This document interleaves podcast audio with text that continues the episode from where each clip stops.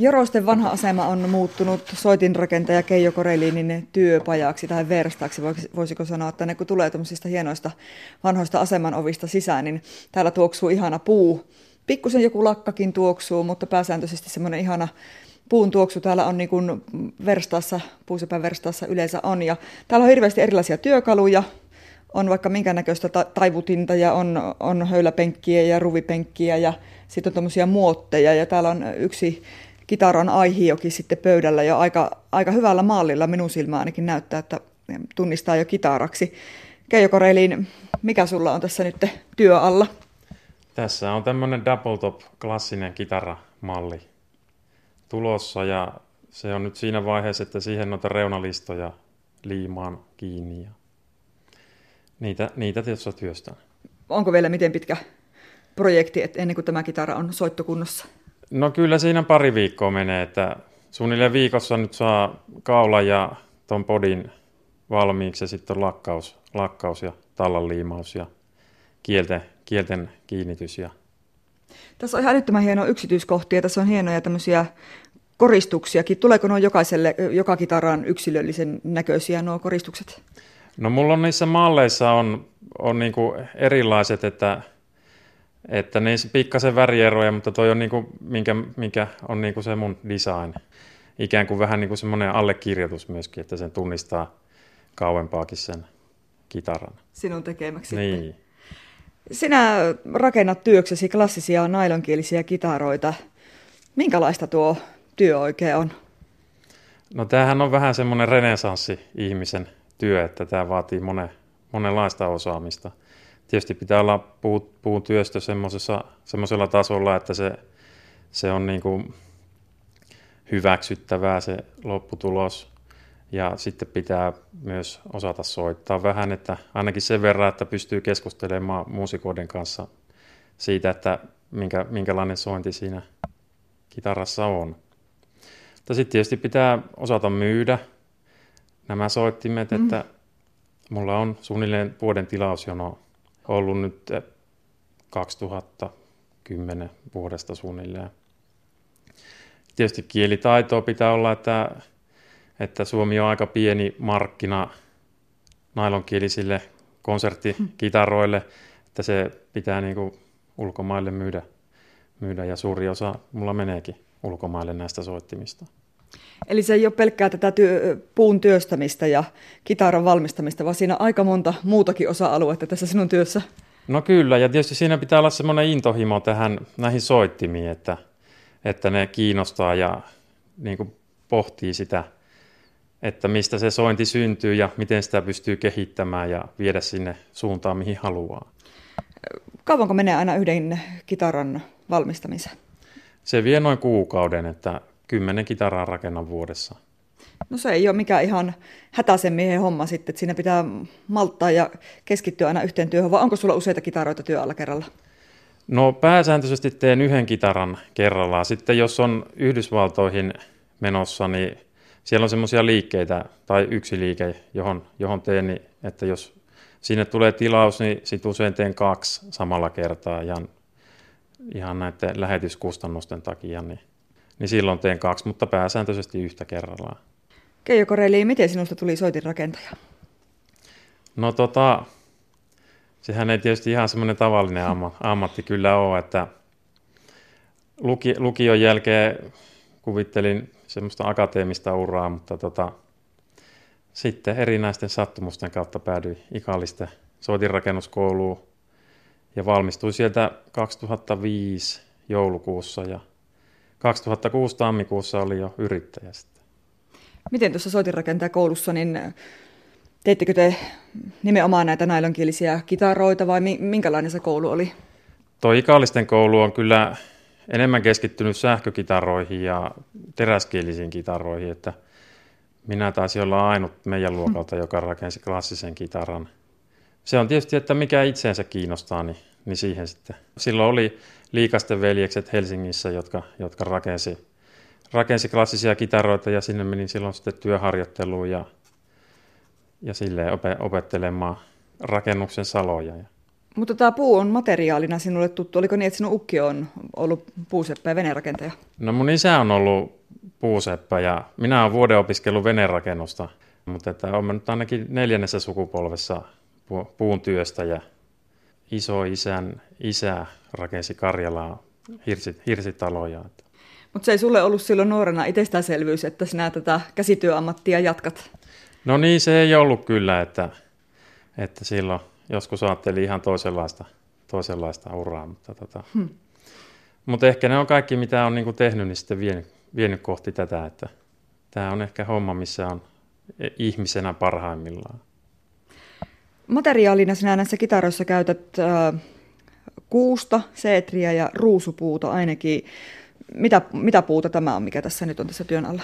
No tämä on kuusikantinen kitara, että kannessa on oikeastaan kaksi vaihtoehtoa konserttikitarassa sille puumateriaalille. On kuusi, mikä on perinteinen, kaikkein perinteisin, ja sitten on seetri on toinen.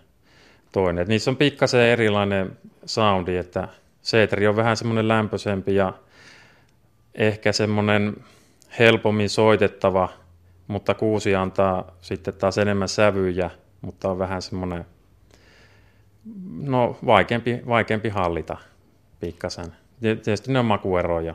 Mihinkä sitä ruusupuuta tulee? Se on vähän harvinaisempi puulajike. No ruusupuuta käytetään sivuihin ja pohjiin. Tässä ei, tämä on nyt vaahtera, vaahterasivunen ja koppanen kitara, mutta se ruusupuu on sivuissa ja pohjissa, mitä, missä käytetään. Mistä sinä tuon puumateriaalin saat? Niitä on semmoisia puudiilereitä, jotka on keskittynyt soitin, soitinpuihin, että Sveitsissä on yksi semmoinen ja Espanjassa on muutamia. Että sieltä ne pääasiassa tulee. Eli kotimaista vaikka kuustakin ja vahteraa Suomesta löytyy, niin niitäkö ei pysty käyttämään? No periaatteessa kyllä pystyy, pystyy mutta tota, se on vähän, että nämä suomalaiset pulajit ei ole kovin, kovin arvostettuja ollut, ollut että tota, mutta se, se, on kyllä nyt niin kuin työn, työn alla se homma, että näitä suomalaisia puulajia saisi enemmän, enemmän tähän, että sain semmoisen apurahankin Etelä-Savon maakuntarahaston suomalaisten puulajien edistämiseen kitararakennuksessa. Wow. Että niitä nyt tässä jossain vaiheessa rupeaa sitten loimukoivua, raitaa, pihlajaa, niin tekemään niistä, niistä kitaroita myöskin. Että. Kitarassa mikä on tärkein soiva osa on se kansi. Tämä, joka, joka tota, klassiset kitarat kehitti tai yhdisteli monia asioita, Antonio Torres, niin se teki semmoisen paperimassa kitaran, missä mm. se to- todisti sen, että se on niin kuin se kansi on se, mikä vaikuttaa siihen sointiin kaikkein eniten muut, siis muut osat kuin kansi niin pystyy kyllä korvaamaan suomalaisilla, suomalaisilla puulajeilla ja saamaan ihan täysin saman verosen konserttisoittimen kuin näillä eksoottisilla ruusupuilla. Minä ainakin uskon näin. Tuo ruusupuu on tosiaan vähän harvinainen lajike ja taitaa olla, että iso osa niistä ruusupuista on, onko ne uhanalaisiakin jopa, niin, niin, niin onko siinä ollut ongelmia sitten soitinrakentajan näkökulmasta saada sitä materiaalia? No ei varsinaisesti, mutta nyt, nyt tuli tota vuoden alusta tämmöisiä sitessä säännöksiä näiden ruusupuiden kauppaan, ja ne vaatii aina, jos, jos vie EUn ulkopuolelle, niin vaatii vientiluvan sille kitaralle, että siinä on käytetty näitä. Ja samoin jos tuo, niin pitää olla sen myyjän vientilupa ja osa EU-maista, tai siis ei EU-maista, mutta esimerkiksi Sveitsi vaatii, että se, joka tuo sen kitaran, niin sen pitää hakea erikseen Sveitsistä vielä tuontilupa, Ei. vaikka mulla on jo vientilupa sille Suomesta, niin se niin kuin on tehnyt siitä asiasta aika monimutkaista. Ja se on yksi syy siihen, että, että on pyrkinyt korvaamaan näitä eksottisia puulajeja semmoisilla suomalaisilla, jotka ei ole minkäänlaisen vaaran alla, eikä myöskään sitten niin kuin vaikeuta sitä vientiä ja tuontia kuusi, vaikka Suomessa on paljon kuusta, mutta Suomessa se metsän kasvatus on semmoista, mikä pyrkii siihen, että tuotetaan kuutioita eikä laatua. Ja se on ollut hyvin hankala kyllä löytää Suomesta semmoista hyvälaatuista kuusta. Että ne, ne niin kuin se kuusi, mitä minä käytän, niin se pitää olla hyvin niin kuin tasasyistä, että ne kesä- ja talviluustoero ei voi olla kauhean iso, eikä myöskään väriero. Että nämä, nämä kuusi, mitä minä käytän, niin on pääasiassa alpeilta, jossa ne kasvattaa pitkän suoran rungon niissä vuoren rinteillä. Ja Suomessa taas semmoisia olosuhteita ei kauheasti ole. Ja mm. samoin, samoin ne pitää olla kohtuullisen isoja, isoja puita, että Suomessa se puun kierto on aika nopeata. Että, tai sitten jos ne on isoja puita, niin ne on jossain pihoissa, joita on lannotettu ja siellä voi olla sitten liian isoja niitä syy, syyrakenne juttuja. Niin aivan, ja oksiahan tässä nyt ei varmaan hirveästi saa olla, kun katsoakin no, tämänkin... niin, saa olla, niin, olla katsoo tämän kitaran pintaa, niin se on todella sileä ja siistin näköinen. Joo, ja se on myöskin, että se, mikä tuossa kitaran kannessa käytetään, niin se on kvarttiin sahattua, että sitä, se jos laitetaan näin pitkittäin tuohon, niin ne pitää olla pystyssä ne syyt, että ne ei, ne ei voi olla miten sattuu. Jos on lankuksi sahattu, niin se joudutaan sitten sahamaan niin, että ne saadaan ne syyt sille, että ne on suorassa. Onko se sen soinnin takia? No se on, ja se on sen kestävyyden takia, että se, se, se kansi pyritään tekemään, että se on niin kevyt kuin mahdollinen, mutta myös kestävä ja jäykkä. Ja se, se vaikuttaa nimenomaan siihen jäykkyyteen se syysuunta. Et jos se menee vinksin vonksi ne syyt, niin se, on niinku, se voi olla jostain pehmeä ja jostain kovaa ja jäykkä, mutta se ei niinku palvele tätä, tätä asiaa kyllä. Sinä aiot suomalaisia puita ruveta käyttämään, niin onko se niin, että sä käyt itse ihan kaatamassa ne puut metästä vai toimittaako sulle niitä joku vai miten, miten se käytännössä prosessi menee? Niitä on, on jossain, niin kuin tässäkin on Huutokoskella on Eeva Tikkasen saha, niin sieltä saa jotain puita. On koivua ja pihlajaa, raitaa, leppää. Mutta sitten tota, myöskin olen yrittänyt metsästää sitä loimukoivua ja Jorostelehdessä oli musta juttu ja sen jutun perusteella yksi mies soitti minulle. Oli Kangas, Kangasniemen kirkon pihasta kaadettu valtava koivu ja se oli aivan läpeensä loimu, loimukoivu. Ja tota, siitä, siitä sain yhden, yhden pätkän, että vajaa kuutio, kuutio on semmoista todella upean näköistä loimukoivua. Monenko kitaraa siitä riittää? No en tiedä, mutta varmaan loppuelämäksi oli Eihän niin, tähän iso, iso kasaa kyllä yhteen, yhteen kitaraan, niin ei, ei puhuta niin.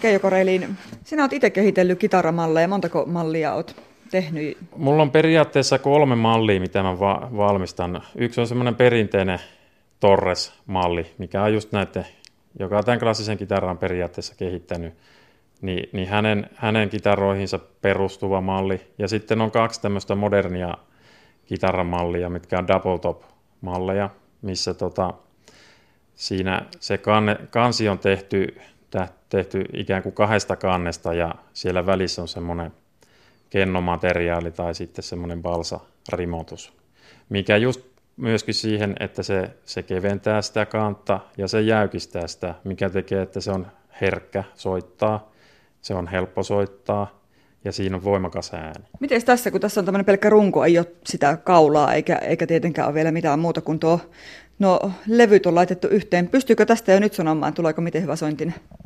No kyllä mä pystyn hyvin tarkkaan ennakoimaan, että tota, tuolla double top rakenteella se on myöskin se, että se, se niin kuin tekee siitä kansimateriaalista tasalaatuisempaa, että se on niin kuin paremmin hallittavissa se lopputulos. Että sitten jos on ihan perinteinen kokopuinen kansi, siinä on hyvin paljon se puumateriaali määrittää myöskin sitä sointia. Että vaikka olisi samasta puusta, mutta eri kohista otetut palat, niin ne voi soida eri tavalla. Että niitä ei pysty ihan täysin ennakoimaan. Minkälainen prosessi se on sitten ennakkoinen, kun rupeat edes tekemään sitä muotoa, niin koputteletko sinä noita puupaloja vai mistä sen tietää, että mikä kannattaa laittaa siihen kanteen?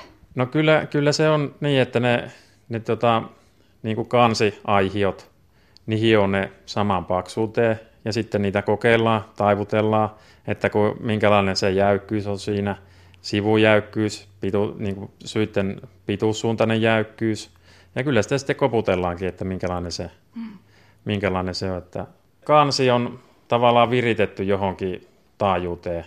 Ja samoin se po, kitaran pohja, että, että niiden niin kuin se ero, erotus siinä taajuuksissa, niin se on yksi kans, mikä määrää. Samoin se ilmatila, mikä tuossa kitaran sisällä on, niin sillä pystyy sitä ilmatilaresonanssia muuttamaan sillä sen kopan koolla.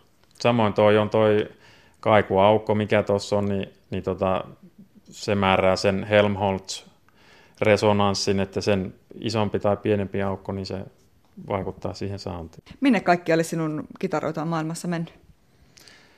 En ole laskenut kaikkia maita, mutta varmaan kaukasi on Uuteen-Seelantiin ja, ja tota, no, Yhdysvaltoihin teen neljä kitaraa vuodessa ja sitten Keski-Eurooppaan.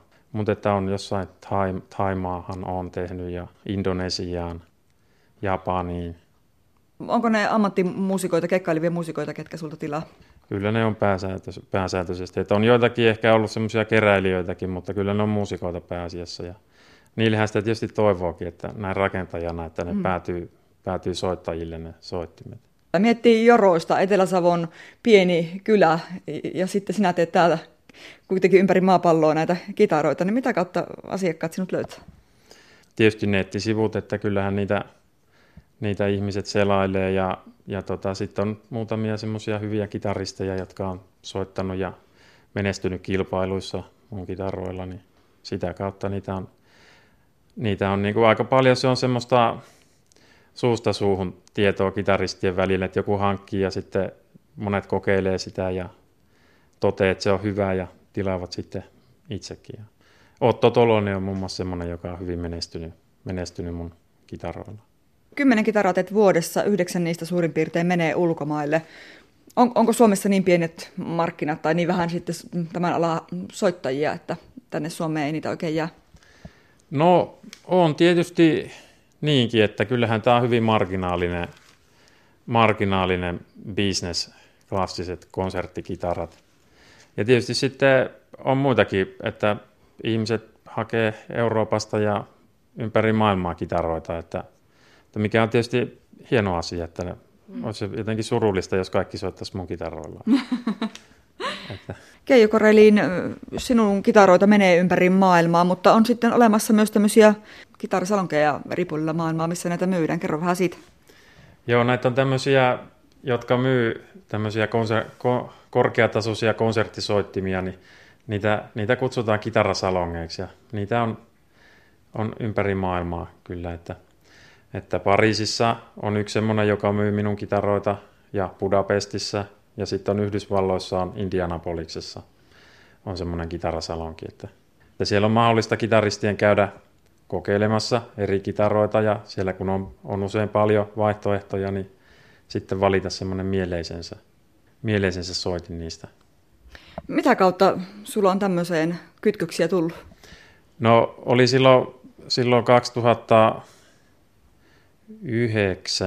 Yhdysvalloissa opiskelemassa kolme kuukautta kitararakennusta Gregory Bayersin johdolla California Villageissa ja siellä, siellä sitten mulla oli yksi kitara, oma kitara mukana ja osallistuin semmoisella Gitarra California tapahtumaan. Ja siellä semmoinen kitarasalongin pitäjä kuuli minun kitaraa, kun sitä, sitä tota, vertailtiin semmoiseen saksalaiseen Gernot Wagnerin kitaraan ja tykästyi siihen ja, ja halu kysyä silloin, että voiko, voisiko hän myydä minun kitaroitani Yhdysvalloissa.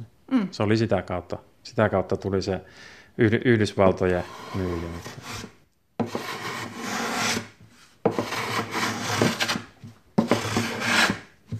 Sinäkin jo myös sitten äh, korjaat kitaroita. Sulla on täällä sitten toisella penkillä on, mikäs kitara täällä on korjuutuksessa?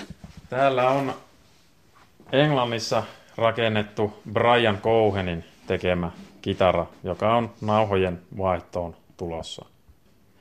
Nämä on tota arvokkaita, hyviä kitaroita kyllä. Että tässäkin on Brasilian ruusupuuta on tämä pohja, pohja ja sivut. Brasilian ruusupuu on semmoinen puulaji, että se on 90-luvun alussa asetettu hakkuukieltoon, että kaikki kauppa, mitä, mitä siitä, niin ne, niissä on oltava dokumentit, että se on kaadettu ennen sitä suojelua. Sanoit, että nauhojen vaihto, niin mitä, mitä se tarkoittaa käytännössä? Onko se iso prosessi? No ei se, ei se varsinaisesti iso prosessi ole, mutta, mutta tota, kitaran kaulassa, kun on semmoiset metalliset ote, otelaudassa olevat metallinauhat, nauhat, tota, ne ajaa olo kuluu. Joo. Ja sitten kun se kuluu, niin se vaikuttaa myöskin siihen, että jos ne on useamman kerran hiottu niitä pystyy hiomaan, mutta kun ne on riittävän monta kertaa hiottu, niin ne menee niin matalaksi, että siihen ei saa semmoista kruunua tehtyä mm. enää. Ja sitten se alkaa vaikuttaa siihen vireeseen, että se siirtyy se nauhan huippu, huippukohta sitten leveämmälle, leveämmälle alueelle. Se on hyvin tarkkaa, että jos yksi nauha on korkeammalla kuin muut, niin se heti rupeaa särisemään, että, että se on niin kuin, ne on oltava Millin tarkkaa työtä? Niin, no ta- tarkempaakin, että milli on jo iso, iso, iso virhe kyllä. Ja joko Reilin, soitatko itse kitaraa tai oletko miten innostunut musiikista? Mutta... Joo, kyllä soitan, soitan klassista kitaraa ja, ja sitten dom, domra on semmoinen toinen, toinen harrastus, mitä on soittanut. Onko sulla monta omatekosta kitaraa kotona? Yksi on se proto, minkä, minkä ensimmäisen tein, niin, niin se on mulla jäänyt itselleni on pitänyt. Tämä on aika harvinainen ammatti tämä, että tekee klassisia tämmöisiä kitaroita. Oliko niin, että Suomessa sinun lisäksi ei ole kuin yksi firma, joka tekee tämän? Niin, liikaset oli Helsingissä. En tiedä, miten aktiivisesti he enää rakentaa, rakentaa että ovat, ovat jo vanhempia miehiä. Niin tota, ei, ei ole varmaan, siis jotka ihan päätyökseen rakentaisi klassisia kitaroita, niin ei ole varmaan kyllä muita, muita kuin minä ja liikaset. Katso tätä sun kitaraa, joka on tässä työn alla, niin siellähän on tuolla sisällä tuo tuommoinen pohjaseteli. Siinä lukee Keijo Koreliin 2017 ja numero 95. Eli onko sulla kaikki kitarat numeroituja? Kyllä, ne on kaikki numeroituja. 95. Ei taida ihan tulla Suomi 100 vuonna 100 kitaraa sulla täyttää.